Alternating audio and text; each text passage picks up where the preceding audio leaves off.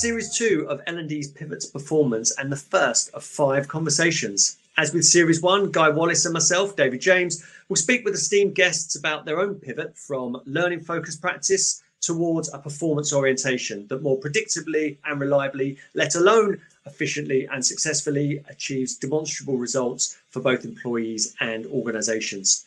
For these five conversations, each two weeks apart, we've invited guests that have made the pivot themselves and have achieved real results from doing so. We'll invite our guests to share their stories, we'll question them on their approaches, and encourage them to share relatable experiences to inspire you to either initiate or enhance your own pivot. And we'll also seek plenty of opportunities to get you involved too. But perhaps we should start uh, with our own introductions, including our own pivot from a learning focus to performance focus. And Guy, would you like to kick us off? Thank you, David. Sure. Hello, everyone. My name is Guy Wallace. I've been in the performance based training and development business, now known as learning and development, since 1979. When I first got out of college, I joined a training organization where I was immediately oriented to performance as the goal of learning. And I was in, encouraged to learn about the methodologies of the late Gary Rummler, Tom Gilbert, Joe Harless, and Bob Mager. Uh, they were very much alive back in those days, but uh, now they're no longer with us. I'm happy to partner again in this second year with David on this and have our guests share with us their pivot to performance. Uh, and uh, we hope that uh, you find it uh, encouraging to you if you've not made that pivot yet. because we would encourage you to make that pivot to a performance orientation in the learning and development that you produce for your firm. Thank you. Well, thanks, Guy. Um, and I'm David James. Um, I uh, nearly 25 years in learning and development. 15 of those uh, in organisations, uh, either part of L&D teams or or running local, say UK learning and development teams and uh, and uh, Europe, Middle East, and Africa as well. But I was later to enlightenment. Uh, I say that I mine is a, a well trodden path. I learnt about training and development in the classroom, uh, and then I built up my skill set from there. Uh, which I don't think is uh, is particularly uncommon. Uh, but it was in my role as uh, as director of learning talent and OD at Disney uh, that I really realised that in order to do what I, I, was then expected to do, then I needed to pivot from a learning mindset, which was much more around uh, encouraging people to engage in learning content and learning programs to one that was laser focused on helping people uh, to do uh, new jobs in new ways uh, or old jobs in new ways uh, to achieve different ends. Uh, and I think it takes a very different skill set. But first of all, I think it takes a different mindset uh, in order to get there. But I do think that uh, that that many are along the journey, as was proved in Series One, and I think we'll see in Series Two as well. But that's enough about us. Let's welcome our first guest this year, the head of Global Learning Design and Learning Sciences at Novartis, Mirjam Neelen. Hello, Mirjam. Hello, David. Hello, Guy. Hello, everyone. Happy to be here. Uh, well, Mirjam, um, perhaps you could kick us off by giving us a short introduction to you and your background in L&D, please. Yeah, so I've I don't have that many years under my belt as Guy Wallace does, for sure. I think I was a toddler when he started uh, in L&D. I have about I'm in I've been in L&D for about 15 years now. So before that, I was I worked as a speech therapist. I've always been interested in how the brain processes things. I have a master's in psycholinguistics, which is more about how the brain processes language. So that's how I also ended up as a speech therapist because I wanted to work with people with neurological uh, disorders and help them to communicate effectively again. One of the frustrations I had in that job is that uh, speech therapy was not very evidence based uh, back in the days. And so at some point I thought I want to kind of change careers because I don't think I can really build a career in a way that I uh, would like to. So then I did a bit of research and ended up studying learning sciences. Again, ending up in a field that is not very evidence informed. but anyway, um, I did my master's and uh, I then started a career as like more like an instructional designer. I did a lot of e-learning development and then over time I went to more strategic roles, more like leading projects and you know, more responsible for the higher level design approaches. Uh, so not so much like actually developing uh, the content in any way. And in my current role, uh, my task is to build learning design capability across the organization, so across uh, Novartis. Uh, there's about 130,000 people. I am, in general, of course, they don't all do learning design. Um, they do very important things. I was going to say way more important things, but so there's about, I think, over a thousand learning people in Novartis. Um, it's quite challenging to know where they all sit. So the way I try to drive the change is that I engage with the business. So I pick with my team one or two projects each quarter so that we're actually solving real business problems. And then from that, we extract like things like case studies, but also frameworks, models, examples, um, whatever we can use to help others um, change their practice. And another pillar that I have is um, what I call the learner experience design community. So that is a sweep across the organization. So we, I, when I just started a job, I asked um, our learning committee to nominate people from across the organization, people who they think are strong in learning design. So I've been working with these people. So I started with a group of about 20 where we really started conversations around what learning design is and why we're here and my vision and to what extent they could buy into that vision and you know what evidence informed learning design means and all that good stuff and now we kind of like have changed that model a little bit in the sense that we now are working with more people so we have broader discussions around topics that they can bring up but i work really hard to keep these discussions structured so that we don't end up with just a bunch of opinions uh, flying around. We really try to create like clarity about what we mean with certain terms and, and whatever. And then we also do um, webinars and uh, what we call learning design jams. So these are more like peer-to-peer critique uh, sessions where people bring real projects and we uh, discuss how people can improve uh, their approach. That's Wonderful. it in a Thanks, nutshell there, there's so much in there that uh, that we'd love to unpack, especially evidence informed uh, design. Uh, but before we do, uh, as Guy and I shared, you know, we we we both uh, experienced a um, a personal pivot um, that, that's very different. And I wonder, wonder, did you have a, a personal pivot from one where you were learning oriented to one where you were much more performance focused? And if you did, what was normal for you before, and what was your aha moment? So I didn't have like an aha moment as such, but so when I studied uh, learning sciences, I worked with the 4C/ID model. So this is described in the book 10 Steps to Complex Learning. So what that does is it it really helps you focus on tasks that people actually need to complete um, on the job. So that's my education. So I've always thought about learning uh, that way. Um, then when I started working in actual organizations, I just realized that usually that's not, you know, what we design for. We don't necessarily, at least from what I've seen in the organizations I work in, and especially at the beginning of my career where I was more, you know, junior and more like doing e-learning development, it was very hard for me to see how this specific e-learning that I was developing was actually helping people to do something different on the job. So I've always seen that disconnect.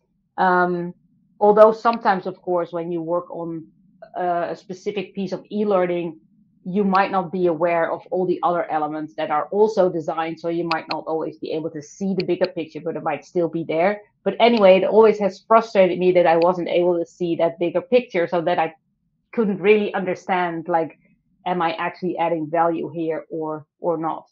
then so so that that focus on work i've always had from the very beginning just because of the way my master's uh, was designed so later when i started working for um, it was an applied research center learnovate and also accenture later on that's when i really started to understand more about the business and uh, how they think about business problems. So that's when I started to think a bit more holistically in the sense that, um, for example, I remember when I worked uh, with Accenture, I was working with a team um, that were that they were about like how we could help clients um, to move towards blockchain solutions. So so I mean I'm I'm using the wrong wording here, but it was basically about how how we could sell blockchain um, to our clients, and that required a whole different way of working and thinking about selling because it was no longer about selling to one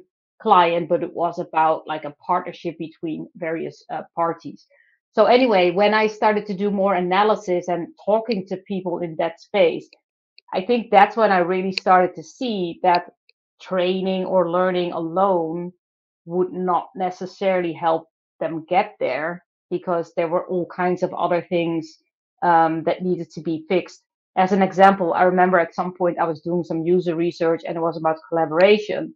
And I had been told by my stakeholders that we needed to in, include like collaboration in the training that we were designing. And I thought, hmm, what does that even mean? You know, like how, yeah, so I was a bit skeptical. So I started talking to people like or the audience and so I said, so tell me about how you work with other, like, uh, you know, breaking silos and all that good stuff. And they said, yeah, it, it all sounds, sounds nice in theory. But in the end, when I partner with another uh, department, I basically need to share my revenue with them. So I'm not, you know, and I thought, okay, yeah, now we can, we can train people to collaborate better, but I don't think that's the issue. You know, it's in the, it's in the model, in the, in the incentivize, uh, how do you say that? Reward. No, not reward incentivization. What's the incentives? I don't know what the word. Is. No, that's right. That is right. Yeah. Anyway, yeah. So that's when I started to see, um, yeah, more like the business models, and I also started reading more about organizational learning, which then you know it just kind of opens up your mind a little bit. I think. And your eyes when you look around and think, eh, yeah, this whole learning thing is not going to do the trick in and all like by itself. Uh, it's wonderful that you you you talked about uh, analysis, and I wonder whether you have a structured approach or uh, or whether it could be cookie cutter um, in uh, in the in the context uh, in which you you discuss there. I know that that from my own perspective. Uh, guy and a guy and I have talked about this before. I, I call it discovery because uh, because I find stakeholder groups averse to the word analysis in case it means there's going to be a delay to this thing that's about to be delivered that they've asked for. Uh, so the softer approach and, and something a bit more guerrilla style uh, to unpack what it what it is that they're that they're trying to achieve. But do you have a systematized um, approach to analysis, or, um, or or something that you that, that you've refined that works for you now? I have systematized approaches in my head, yes. However, in reality, I don't necessarily follow them. I try I try to be systematic uh, in the sense that I try to see like all the steps that I ideally should take. But in reality, it's usually quite messy in the sense that, and I actually learned this from Guy, like in the past, I had a tendency when a client would come to me with a request and, you know, they would send a bunch of content, for example, I would kind of immediately start to challenge them and say, well, how do you know this is a problem? And da, da, da, da. So, uh, I no longer do that. Um, I really what I usually do and what I think works quite well is I bring the stakeholders together in a in a usually a virtual whiteboard because I I work with global teams, so I I never really have a chance to really work with people face to face. But I bring them together. So for example, in a Miro board, and we talk about you know what they're trying to solve. So kind of like a map it type exercise, or like Cathy Moore has.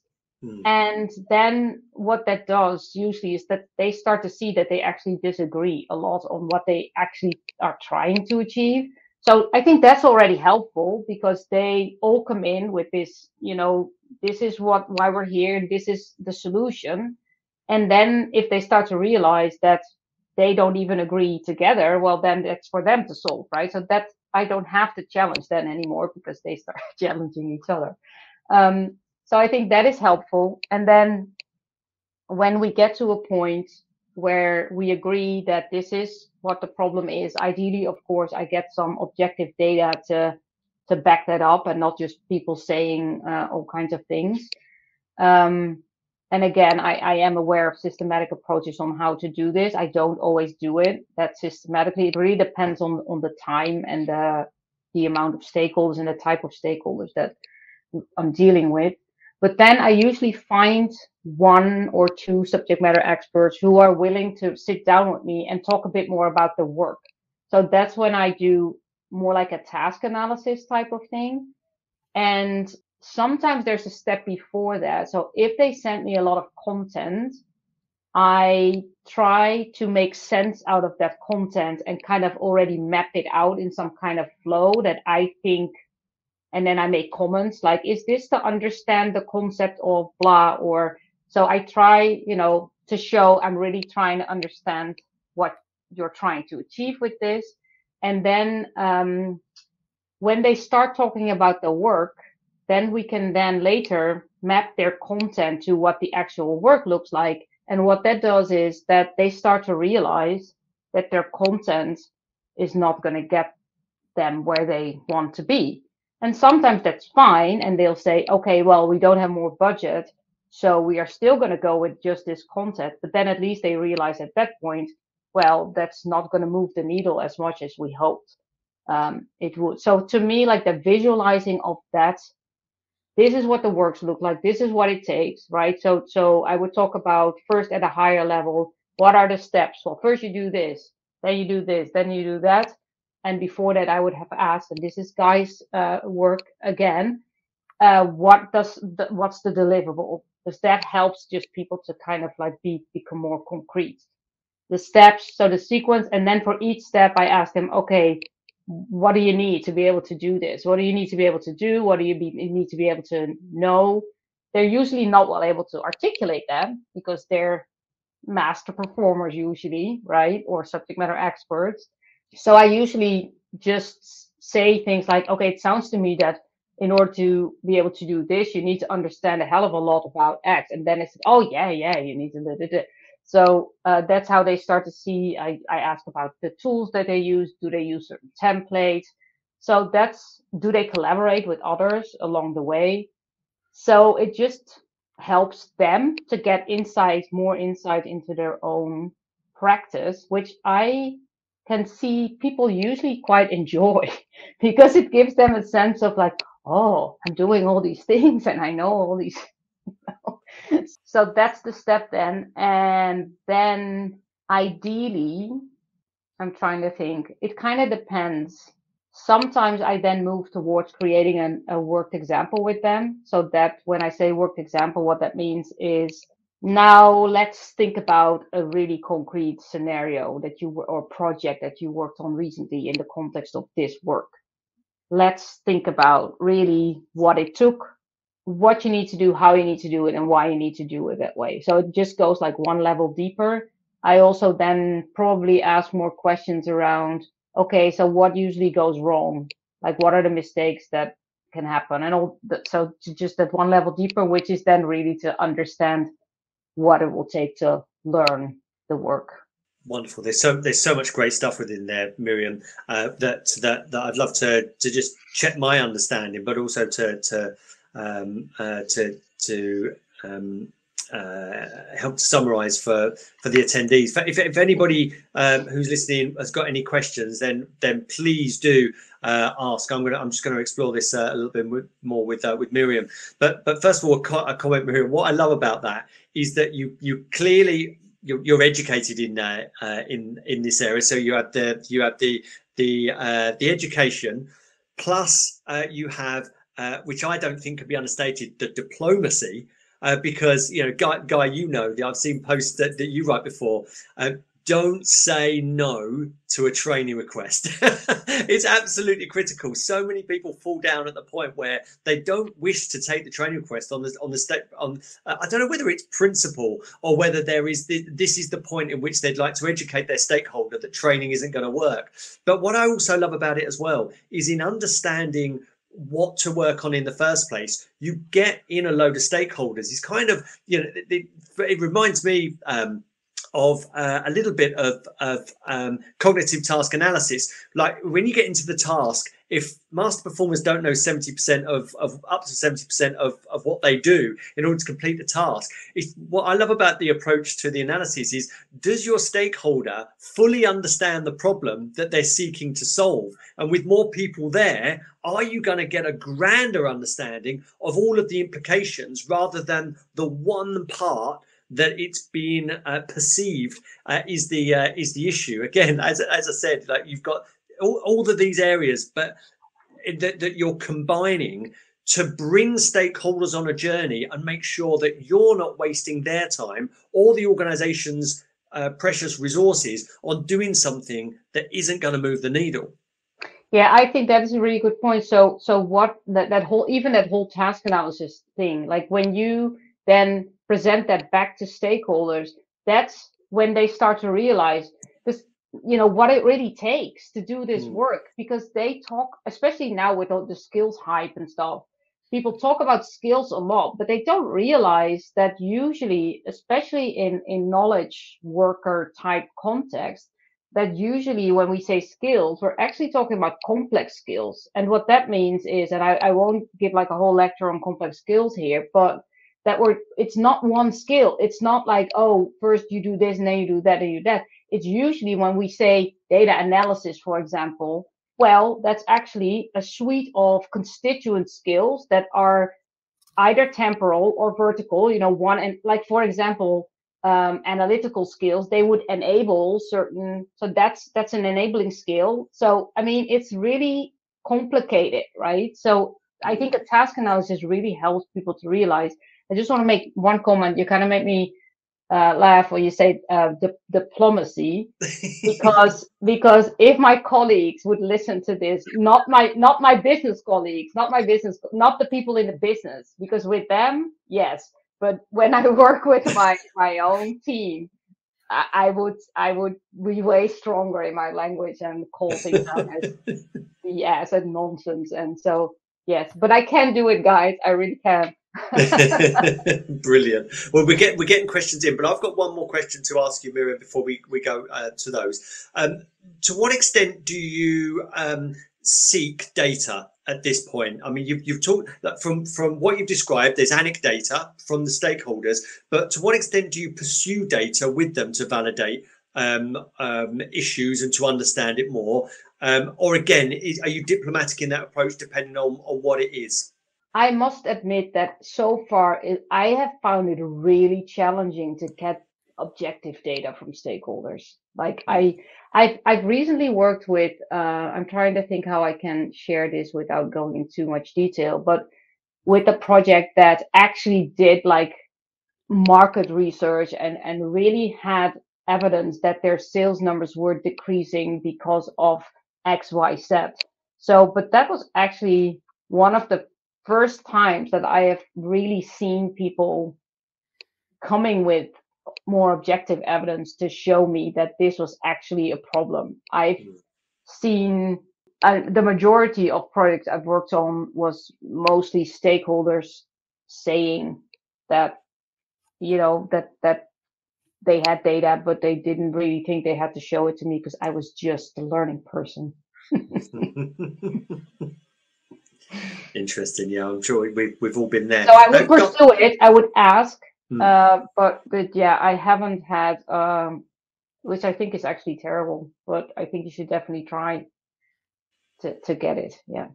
Yeah, of course, because then you know that that that's the way that we get past the uh, not just did we make an impact, but did we desire uh, did we make the desired impacts? And of course, it goes some way to addressing uh, the the the boogeyman for yeah. So I, okay. can I can I say something about that because I think yes, that's the ideal. To me, yeah. the way I try to move the needle at the moment is I I, I don't even focus on that at the mm. moment.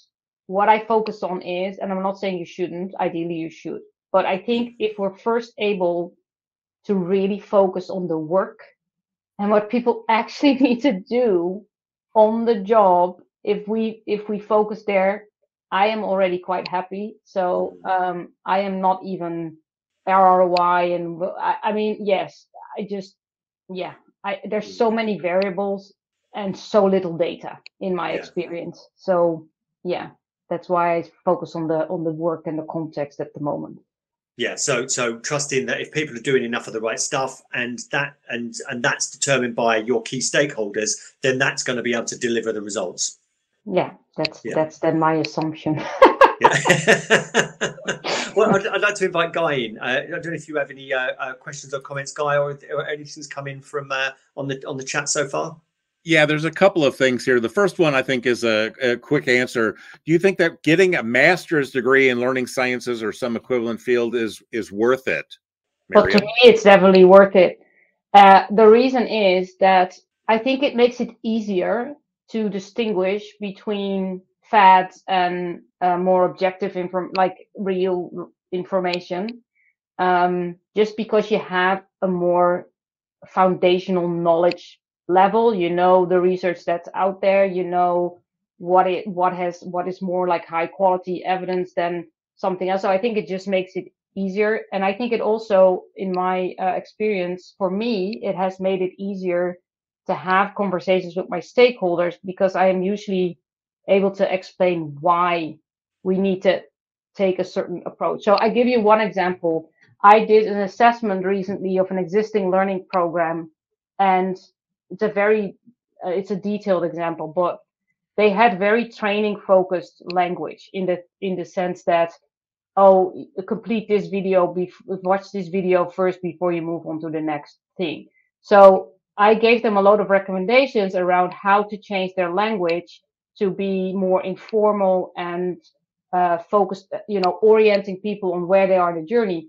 And one of the feedback pieces i got was well how do you know this? Like did the users complain or whatever? And i was like no they didn't. I know this because i know Mayer's multimedia principles and i know all the things about you know what makes learning more effective for people. So that's what i base my recommendations on not because the learner says i don't like this so i think this type of it's it's just you can make rec- recommendations based kind of like on your knowledge and not on what people say So the the uh, there's a comment here that they uh, the uh, Clement liked this step around seeking disagreement, and I really thought I had made notes uh, as you were talking about that. That I think it's important to get your stakeholders aligned, and one of the things, as you said, is that when you start talking with them, and it's great when they're all together doing this because if you're talking to them one on one, they don't quite see it, but they don't agree and getting them aligned to what is it that we're trying to do and affect i think is a really critical step so you know that's something that may not be covered in a typical isd lxd kind of a program but i think that, that you're always dealing with stakeholders and they're going to come out of the woodwork at some point during your project or when it's all done and it would have been so much better to get them involved back on day one For sure, and and and just for the person who asked about the the value of the the masters, so I stick to my answer. I also want to add, you don't learn anything about dealing with challenging stakeholders in a master's, you know, learning, you know, about the learning sciences. So you would still have to learn a lot when you when you actually start working. Well, I do have a question on that, Mirjam, because I wonder if uh, did you have steps towards that? Because I know that that that um, there would have been stages in my career. Um, don't you know what? I, even even when uh, when I was uh, director at uh, Disney, there would have been certain stakeholders where I just thought, but you know what? Let's just bring everybody in a room. I didn't ask, uh, ask that because you know I, I learned from uh, from you in this conversation uh, about that approach. I'd love to have, but I can see how it would have benefited me. And there would have been some where I would have thought, you know what? I'm gonna I'm gonna take what you're saying as read because this is this is going to distract us from doing anything uh, and probably harm my career uh, if I suggest that we bring other people in. Were, were, were there steps towards this approach, Mirjam, that, that you would have taken? Because there are going to be plenty of people uh, listening to this uh, who think, well, I don't have the currency in my organization to to be able to do that. Yeah, so definitely. So usually earlier in my career, I usually got like an appointed subject matter expert, right? So that's when I was still more like designing actual interventions myself, like the details of it. Uh, so then I, I really had or had to, I didn't challenge them really. I just tried to partner with them as best as I could. But then when I worked with Accenture, I was lucky enough that I was so I was in an internal um, consultancy team, so I wasn't working with external clients, with internal clients, but I was like working with the business like a hundred percent. I was like aligned with a certain team.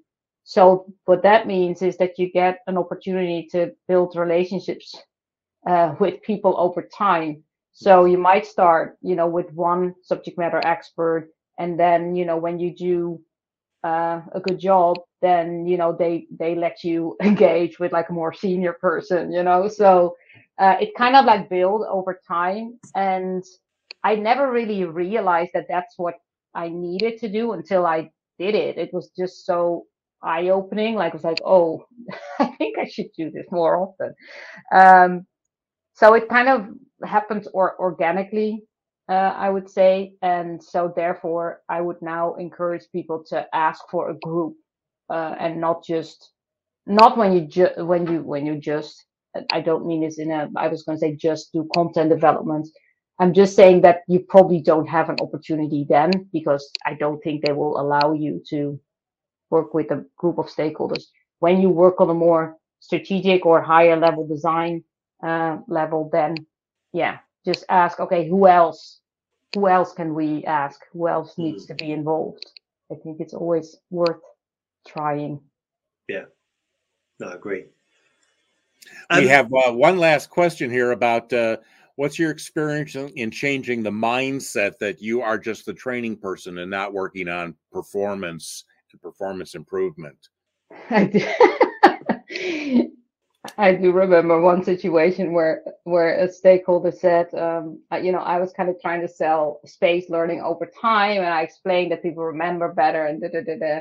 And then and then this person said, Oh, that's not true, Mirjam, because when I watch Netflix and when I binge watch, I remember way better than than when I watch like one episode, you know, every week or every and I just was quiet for a couple of well, I didn't know how to respond. And then I just said, Well, I don't know that much about the science of Netflix, but I do know a little bit about the science okay but so um, the way I responded to, you know, the way I try to change that is to really try to understand what they're trying to achieve. So all I'm doing is asking them questions about, okay, so why, what's the problem? What do people need? Why do people, what do people need to achieve? Um, so I really try to focus on what they are trying to achieve and keep that front and center at all times. And then, you know, even they would not take me seriously, right? Talking about learning objectives. I would say things like, okay, sorry, but when I look at these learning objectives, last time I heard you say this, this, and this is important. I really, I don't really understand how these objectives will help us achieve this. So what's your thinking? Da, da, da, da, da. And at some point, they just realized that I was trying to help them achieve what they needed to achieve. And I think that's all you need to focus on, to be honest. I think it's quite simple. It will take a while before, and, and it requires a lot of effort, as in you need to listen and you need to go through all kinds of, you know, stuff that they send you and really try to understand what it means. Mm. Yeah. So you can't it, be lazy. Is it fair to say as well, Mirjam, that you, that that job is never completed. There's not one point at which everyone in your organization says mindset changed. Like the the the very next comment, when you've got it, think you've got it nailed, you've convinced a really tricky stakeholder, you've done some great work. The next thing that's likely to come around your door is someone asking just for. Oh, it will be a new person, yeah. So you need to start yeah. all over again, yeah. Yeah, yeah, yeah, precisely. That that job is never done, but I think that that you uh, end up building a reputation that's largely um, developed around helping the organization to achieve desired outcomes and not necessarily just delivering stuff um, and then wondering whether it works. But but again, you know, the, the, the work's never done. Um, yeah, and again, it's a bit more tricky when you constantly work with different clients, right? Because yeah, mm. yeah, it's it's just more difficult. Yeah, yeah, completely agree. Um, look, uh, we'll get on to uh, to the next uh, plan question here, uh, but I would uh, encourage if anybody's got any questions, we will be stopping again uh, shortly. To so so take this opportunity to to prepare questions in the chat. But but Mirjam, I wonder whether we've we've spoken here about um, about your your approach, and I wonder if we can ground this in some practical reality. And I know that you stopped short earlier of a of a of a practical example, but without divulging IP. Um, is, is, there a real life example that you can give to us of how a, a, problem was presented to you or a request for training came to you, uh, the analysis you did, perhaps the stakeholders you involved, um, and what you did uh, in order to uh, to affect performance?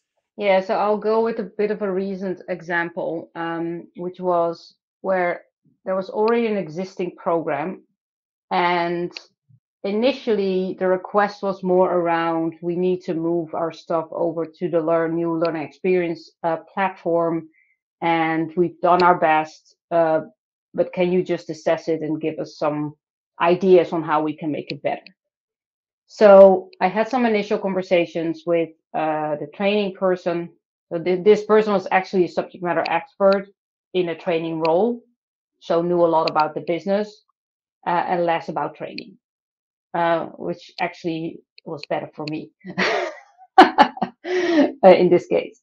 So I, he was able to show me data that they had a problem that the sales numbers went down um, because of um, you know less there's, it's a lot lot to do with COVID, uh, less face to face meetings with uh, with customers. So sales uh, figures decreased, and um, so this uh, program was focused on uh, helping people to build more online um, presence and, and, and engaging with customers. So I assessed the learning uh, program and I thought to myself, okay, there is a lot of content here. and There's a lot of good content here. Uh, I don't really understand why it's sequenced the way it's sequenced. I don't really see any like real life examples for people to really understand. I thought it was all a bit abstract. Um, and as I said earlier, like the language was quite like focused on you're here to complete the training kind of uh, language. And so I suggested to do a task analysis to, to, to say, to just to take a look at, you know, to what extent is your current program actually mirroring the, the, the actual work so my my client was open to that, so we did that, and um, so that way I was able to go back and say, okay, now that I know what the work what it actually takes for people to do these things, I could make better recommendations around why the sequence had to change and why the flow had to change, and what it would take for people to get there. And also, what it did was my client, because of the task analysis, was way better able to see like, oh, we have this now as part of our training but in order for people to actually change their behavior and build new habits and understand, you know, what's allowed and what's not allowed, like we need to provide way more support and guidance like over time. So um it in in the end it just really helped to move from what I call a training focus to a capability building focus. So it just really helped them. And another thing that they realized is that they were making quite a lot of assumptions around how this training was going to actually impact more engagements with clients. And then is that then going to lead to more sales right? Like it it, it that so it just kind of helped them to think about okay what are we actually expecting to happen? And and really thinking about okay how can we set some good hypotheses? And then how can we then design to test if that's actually going to happen. So yeah, it was quite interesting. I, I'd imagine incredibly satisfying as well because I know mm. that that from my experience when when we talk about this stuff, um, the resistance that we get a lot of the time is that my stakeholders won't be open to this. But it sounds like from that conversation, how can a stakeholder not be welcome to becoming more enlightened about the problem that you're seeking to solve and also a, a, a friendly, um, encouraging challenge to what you're thinking might might help like is likely not i mean i mean how satisfying is it and what kind of reactions do you you get in the room to this stuff I think, well, one, I think I was lucky with this Mm. customer in the sense that they were very open to feedback and they really wanted to help their people improve, you know, this this this behavior. So that's one thing. The other, so what I've noticed is that that training people, people are owning programs, they are often incentivized to deliver the program Mm. and that's it. So the more users, completions, you know, that's what people get like they that's what makes them visible. So there is a challenge there. And I remember like with this with with one of this type of people, like they kept saying to me, yeah, but I need to show that my problem is uh, my program is successful, right? That's what I need to show. And I said, can I can I just give you something? Can I plant a seed in your head here? Like, I don't think it's your job to show how successful your program is. I think it's your job to be crystal clear with your leadership what you're trying to achieve. And it's your job to tell them if you think that this is not going to get them there, that's what you're owning. You're owning the capability. You're not owning, don't worry about your program. You can change your program. Your job is to make sure that people are able to do this stuff so that they can support this business goal. That's what, why you're here. So if you, if you don't trust, if you think that your program is not adding a lot of value, you need to go back to your leadership and say, I don't think this is doing the trick. We need to change because X, Y, Z. Mm. And it was really, it, he just looked at me and goes, Oh, I've never thought about it that way. but I think that's their responsibility as, as, as training leads or whatever leads they are owning these programs. They need to also get that business mindset and not the performance mindset and not the, the training program mindset. Yeah, I, I couldn't agree more, Mirjam. Um, we, I'll, I'll, put one more shout out for uh, for questions because I've got one more question before uh, before uh, we'll invite more uh, uh, invite Guy back to uh, to to share yours. But um, but one one thing I've I've noticed from what what you've said here, Mirjam, is that um, that many people want a job like yours. and what I mean by that is one where a conversation about the work is welcome and that they can and that they can then do meaningful work in learning and development. But what i'm hearing from you is that you've not waited for this to happen and that that you're initiating these conversations that might be more difficult. Well i'd say that they are more difficult than than uh, what training would you like what would you like in it and when would you like it delivered. Um, you know the, the this is the I mean, you've got me fired up. I thought it was my job, but you got me fired up to uh, um, uh, that that this is really what we're what we're all about. And so, so my last question to you is: um, You're going to have inspired plenty plenty more people who are uh, here today or, or listening back on the podcast or uh, uh, or the recording. So, what what advice would you give to them if they are thinking of adopting a similar approach, so that they are moving conversations more towards um, uh, the work to be done, the tasks and uh, and uh, and and outputs, uh, or they're thinking of adapting uh, approach because because they're a little further down the line of uh, of a performance orientation. What what advice would you give?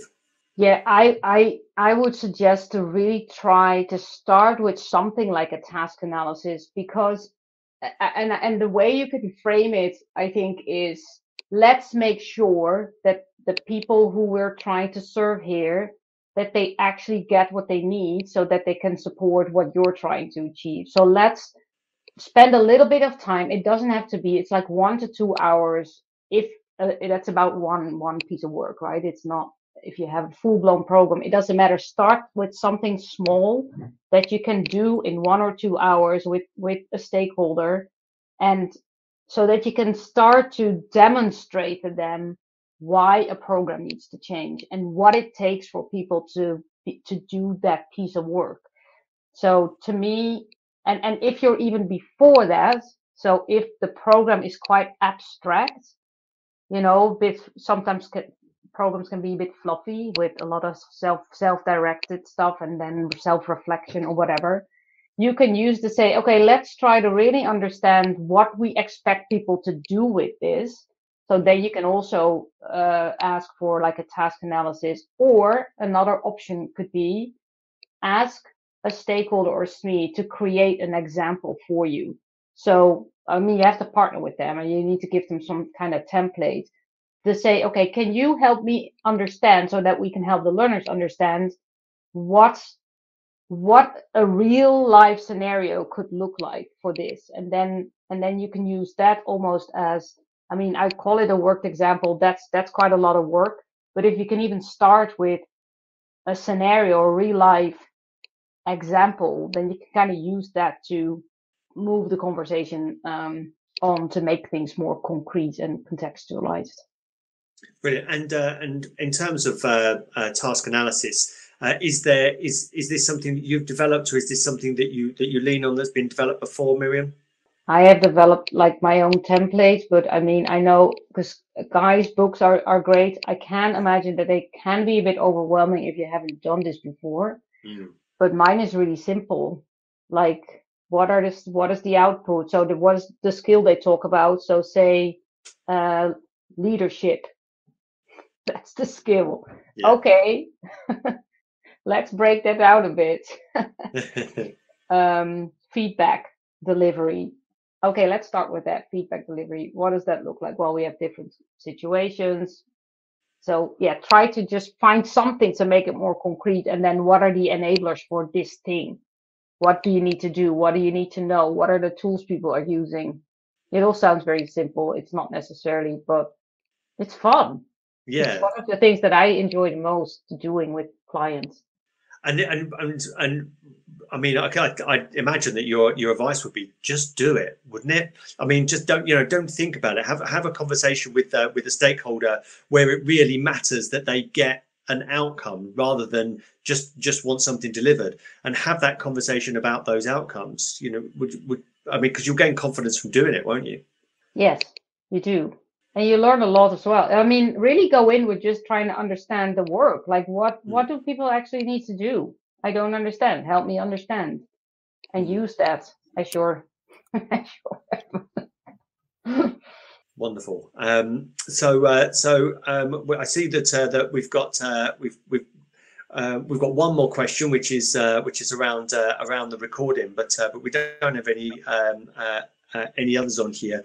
Uh, and to uh, to answer that that question, we we will be sharing the recording.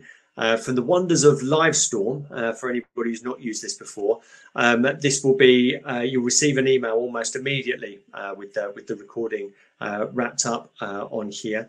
but before we do um, wrap up, Guy, do you have any closing questions or, or, or comments? Well, I, I think uh, I'm sorry I disappeared there for a while. I'm not sure what happened, but uh, I was able to get back in. But I think that Mirjam's point about uh, and, and, talking with her uh, a course owner that uh, you know there's too often a focus on learning activities as our measure rather than the business results.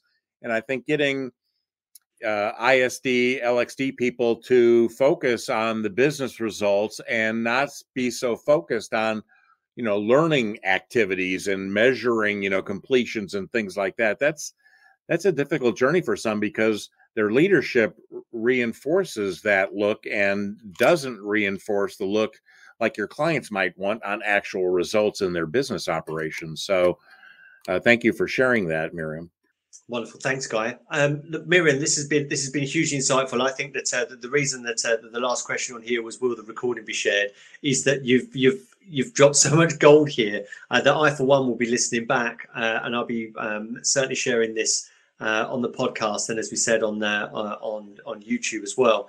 I'd like to thank everybody who's who's joined us today and and and also contributed with with their comments. Uh, we do have uh, another session in two weeks' time. Uh, Guy, would you like to tease us with the uh, with the guest uh, in two weeks? Uh, gee, I'm not really prepared for that. Who is it? Lost track of the sequence of our guests, but yeah, who is it? I think it's Carl Carl Binder. Oh, Carl Binder, one of my heroes. Yes, so he's a he was the one of the last graduate students of B.F. Skinner at Harvard. Um, he's been involved in this for 40 some years. Uh, I've known him almost that long. Um, and uh, he brings uh, uh, the late Tom Gilbert's uh, behavior engineering model. He's done a refresh of that, put it into more common language, and he he will bring and he will share with us his experiences uh, in helping his clients, you know, focus on performance. What what he would call accomplishments, what I would call outputs. Pretty much the same thing, but uh, I think this will be another good session. Wonderful. Thanks, Guy. Uh, so, so that wraps up for today. Um, Mirjam's all left for me to say thank you so much for uh, for joining us, and thank you so much for sharing uh, so much uh, of your insight. We really appreciate yeah, thank it. You thank very you very much for having me. I, I really enjoyed it. I am gonna find the link so that I can attend the other ones because I think there's a lot to learn in this space. So, thanks, and thanks everyone for being here and your questions. Wonderful. Thank you.